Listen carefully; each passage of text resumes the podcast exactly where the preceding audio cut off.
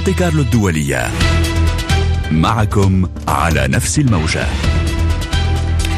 الرابعة صباحا بتوقيت باريس أطيب تحياتي الصباحية من مونتي كارلو الدولية ونبدأ إرسالنا لهذا اليوم بفترة البث المباشر. فترة بث مباشر على مدار أربع ساعات إخبارية سياسية فنية ثقافية ورياضية. يرافقكم اليوم من وراء الميكروفون نجوى بن مبارك ورولا أبي حيدر. صباح الخير نجوى. صباح الخير رولا. وسيتناوب اليوم في فترتنا الصباحية معك رولا على نشرة الأخبار نبيل شوفان. المواجيز توفينا بها لميس زين الدين. أما القراءة في الصحف الفرنسية والعربية فستكون اليوم مع شيرين ناصر. على الهندسة والتقنيات أوليفي لوماغيك وفي التنسيق سليم الفريني. والآن أولى نشراتنا الإخبارية معك رولا أبي حيدر. ونستهل النشرة بالعناوين. واشنطن تقترح مشروع قرار في مجلس الأمن يطالب بعدم الهجوم على رفح و26 دولة أوروبية تطالب بهدنة إنسانية فورية في غزة. 14 جريحا في غارتين إسرائيليتين على جنوب لبنان. الاتحاد الأوروبي يطلق مهمة في البحر الأحمر على وقع استمرار هجمات الحوثيين على السفن. أوكرانيا تقر بأن قواتها باتت في وضع صعب جدا بمواجهة الجيش الروسي. مونتي كارلو الدولية نشرة الأخبار. في التفاصيل وبعد التهديد بعرقلة مشروع قرار جزائري في مجلس الأمن يطالب بوقف فوري لإطلاق النار لأغراض إنسانية في غزة اقترحت واشنطن مشروعا يدعو إلى وقف مؤقت لإطلاق النار في الحرب الدائرة بين إسرائيل وحركة حماس ويعارض شن أي هجوم بري إسرائيلي كبير في رفح. علي بردة من واشنطن. لم يكتف الأمريكيون برفض مشروع القرار الجزائري في مجلس الأمن للمطالبة بوقف النار لأسباب إنسانية في غزة. المندوبة الأمريكية ليندا توماس جرينفيلد أعلنت صراحة أنها ستستخدم حق النقد الفيتو لمنع إصداره. عرضت مشروع قرار بديل يدعو إلى وقف مؤقت لإطلاق النار بين إسرائيل وحماس بما يسمح بإطلاق الرهائن وإدخال مساعدات إنسانية عاجلة للفلسطينيين المحاصرين في القطاع. النص الأمريكي الذي يتقدم خطوة عن الدعوات الأمريكية السابقة من أجل هدنات إنسانية مديدة في غزة يعارض صراحة قيام إسرائيل بأي هجوم بري كبير في رفح خشية إلحاق المزيد من الأذى بالمدنيين وأن يؤدي إلى تهجيرهم نحو دول مجاورة.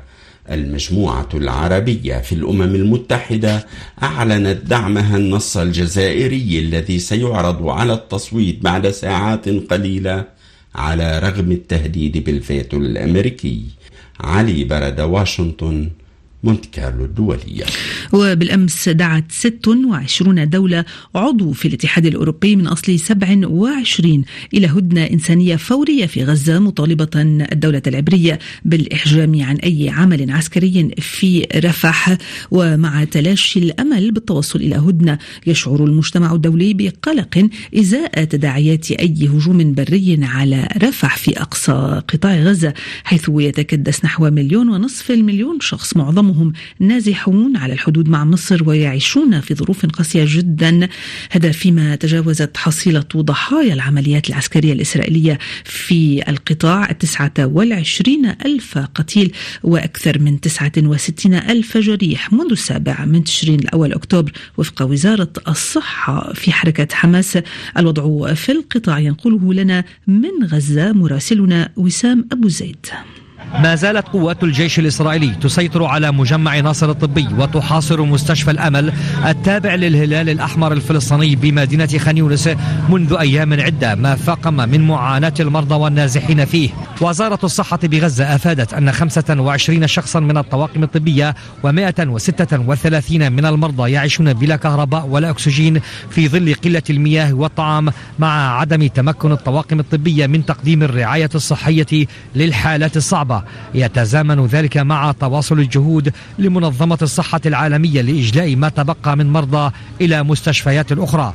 السيطرة على غرب خان يونس تأتي مع تواصل القصف المدفعي على مناطق متفرقة على الحدود الشرقية لقطاع غزة وشن غارات مختلفة على منازل وتجمعات للمواطنين بمشاركة الزوارق الإسرائيلية ما أدى إلى سقوط أكثر من 100 قتيل فلسطيني وعدد آخر من الإصابات والمفقودين خلال الساعات الماضية. بدورها حذرت وكالة غوث وتشغيل اللاجئين الفلسطينيين الأونوروا من التراجع الكبير في دخول المساعدات الإنسانية ما يهدد بانهيار المنظومة الإنسانية إذا بقيت الحرب مستمرة. وسام أبو زيد غزة مونتي كارلو الدولية. ثلاث وكالات تابعة للأمم المتحدة حذرت بالأمس من ارتفاع حاد في سوء التغذية مشيرة إلى أن واحدا من كل ستة أطفال دون سن الثانية يعاني سوء تغذية حاد في شمال القطاع. أما الجبهة مع لبنان فقد شهدت أيضا بالأمس تصعيدا جديدا حيث جرح 14 شخصا في غارتين إسرائيليتين على بلدة الغزي الساحلي في الجنوب وفق الوكالة الرسمية اللبنانية. في حين قال الجيش الإسرائيلي إنه قصف مخازن أسلحة لحزب الله ردا على استهداف منطقة طبرية بمسيرة من جنوب لبنان. فالنتينا سمعان. في استهداف هو الأول على المنطقة شن الطيران الإسرائيلي غارتين على الغازية أي على بعد حوالي 45 كيلومترا من الحدود. إحداها استهدفت معملا تابعا لشركة إنفينيتي باور ويضم مولدات كهربائية والثانية أتت بالقرب من مصنع فيه مواد بناء ما أدى إلى إصابة 14 شخصا. هذا ونفى مالك المصنع المستهدف وجود صواريخ فيه. مؤكدا أن لا أساس للرواية الإسرائيلية التي زعمت أن الجيش الإسرائيلي هاجم مخازن أسلحة لحزب الله ردا على هجوم مسيرة للحزب على طبرية. إلى ذلك شنت غارات على بلدات البستان يارين ميس الجبل والعديسة في حين لوحظ تراجع للقصف المدفعي. في المقابل استهدف حزب الله مواقع بركة ريشة الرمتة والسماعة فالنتينا سمعان جنوب لبنان. مونتي كارلو الدولية. ولم يصدر أي تعليق من حزب الله الذي أفاد في بيانات متلاحقة عن استهداف ثلاثة مواقع إسرائيلية على الأقل بالأمس. أما في البحر الأحمر وتزامنا مع تعرض سفينتين أمريكية وبريطانية لهجومين جديدين في المنطقة خلال أقل من 24 ساعة أطلق الاتحاد الأوروبي رسميا مهمة للمساعدة في حماية الملاحة الدولية في الممر المائي الاستراتيجي. لميس زين الدين. أسبيدس هو الاسم الذي أطلقه الاتحاد الأوروبي على العملية الدفاعية للأمن في البحر الأحمر ضمن إطار استعادة حرية الملاحة وحمايتها في تلك المنطقة. العملية البحرية هذه تأتي ردا على هجمات الحوثيين التي تستهدف الشحن الدولي في البحر الأحمر تضامنا مع الفلسطينيين في غزة. المهمة ستتركز بحسب ما ذكر الاتحاد الأوروبي على طول خطوط الاتصال البحرية الرئيسية في مضيق باب المندب ومضيق هرمز وكذلك المياه المياه الدولية في البحر الأحمر وخليج عدن كما بحر العرب.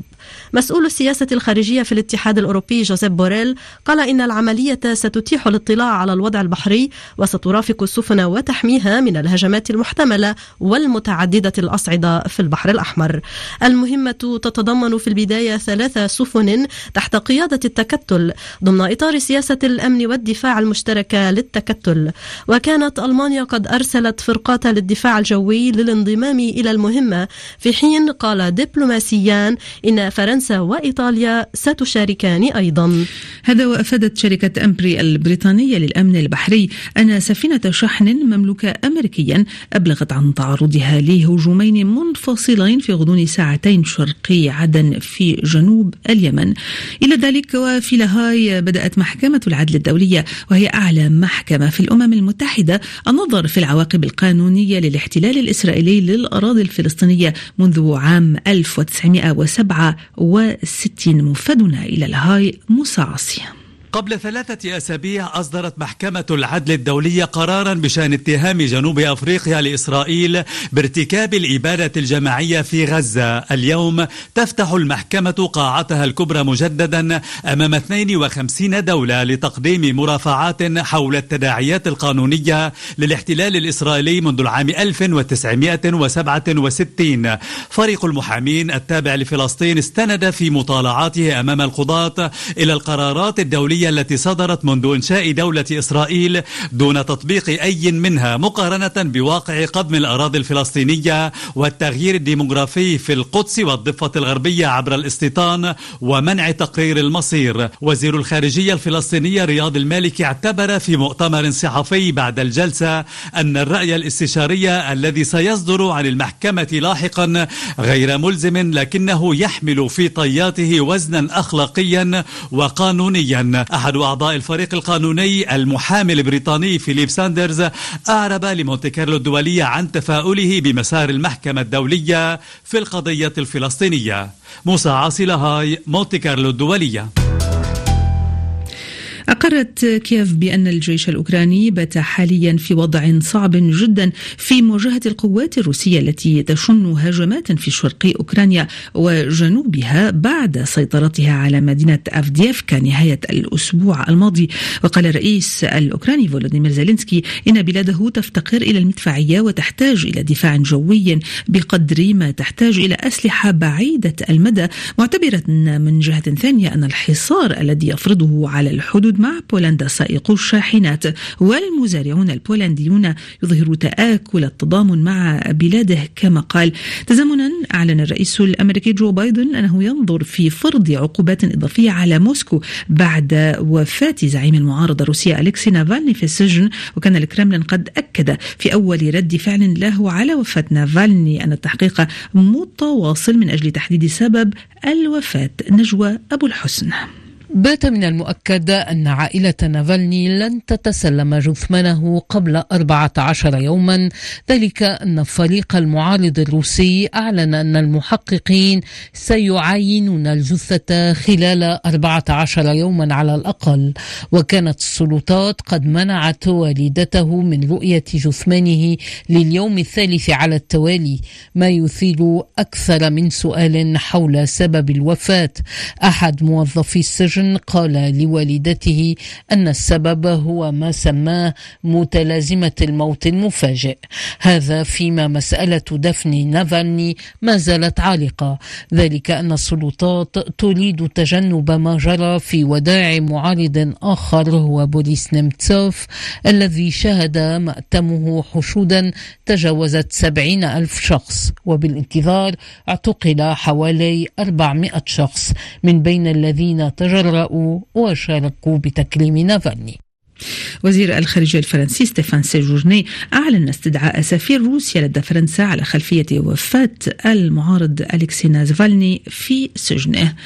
إلى السنغال حيث طالب 15 من بين المرشحين العشرين الذين تم قبولهم لخوض الانتخابات الرئاسية بإجراء الاقتراع في موعد أقصاه الثاني من نيسان أبريل وسط مخاوف من عدم احترام قرار المجلس الدستوري الذي أبطل تأجيل الانتخابات نسيمة جنجيه جاء في بيان وقعه 15 مرشحا للانتخابات الرئاسية في السنغال أنه يجب تحديد الموعد الجديد للتصويت وكذلك موعد تسليم المهام بين الرئيس وخليفته قبل الثاني من أبريل نيسان وهو تاريخ انتهاء ولاية الرئيس ماكيسال كما شدد الموقعون على أنه لا يمكن المساس بالقائمة النهائية للمرشحين العشرين التي أصدرها المجلس الدستوري في يناير كانون الثاني الماضي. ومن بينهم المعارض المعارض باسيرو ديوماي دياخار فاي الموجود في الحبس الاحتياطي منذ أبريل نيسان الماضي من دون أن تتم محاكمته أو إدانته بعد وهو ما كفل له قبول ترشحه بدلا عن رئيس حزبه المنحل المعارض عثمان سونكو والمسجون بتهمة الدعوة إلى التمرد والتآمر الإجرامي المرتبط بمشروع إرهابي وتعريض أمن الدولة للخطر. يذكر أن في بداية فبراير شباط أعلن الرئيس ماكي سال تأجيل الانتخابات المقررة في الخامس والعشرين من الجاري إلى نهاية السنة لكن المجلس الدستوري أبطل القرار وسط اضطرابات غير مسبوقة شهدتها البلاد في الأيام الماضية. في تونس دخل رئيس حركة النهضة راشد الغنوشي في إضراب عن الطعام من داخل سجنه تضامنا مع بقية الموقفين الموقوفين بتهمة التآمر على أمن الدولة الذين ينفذون بدورهم إضرابا عن الطعام احتجاجا على تواصل إيقافهم منذ أشهر. بهذا الخبر نصل إلى ختام النشرة. عودة للتذكير بأبرز ما جاء فيها من عناوين. واشنطن تقترح مشروع قرار في مجلس الأمن يطالب بعدم الهجوم على رفح. 14 جريحا في غارتين إسرائيليتين على جنوب لبنان الاتحاد الأوروبي يطلق مهمة في البحر الأحمر.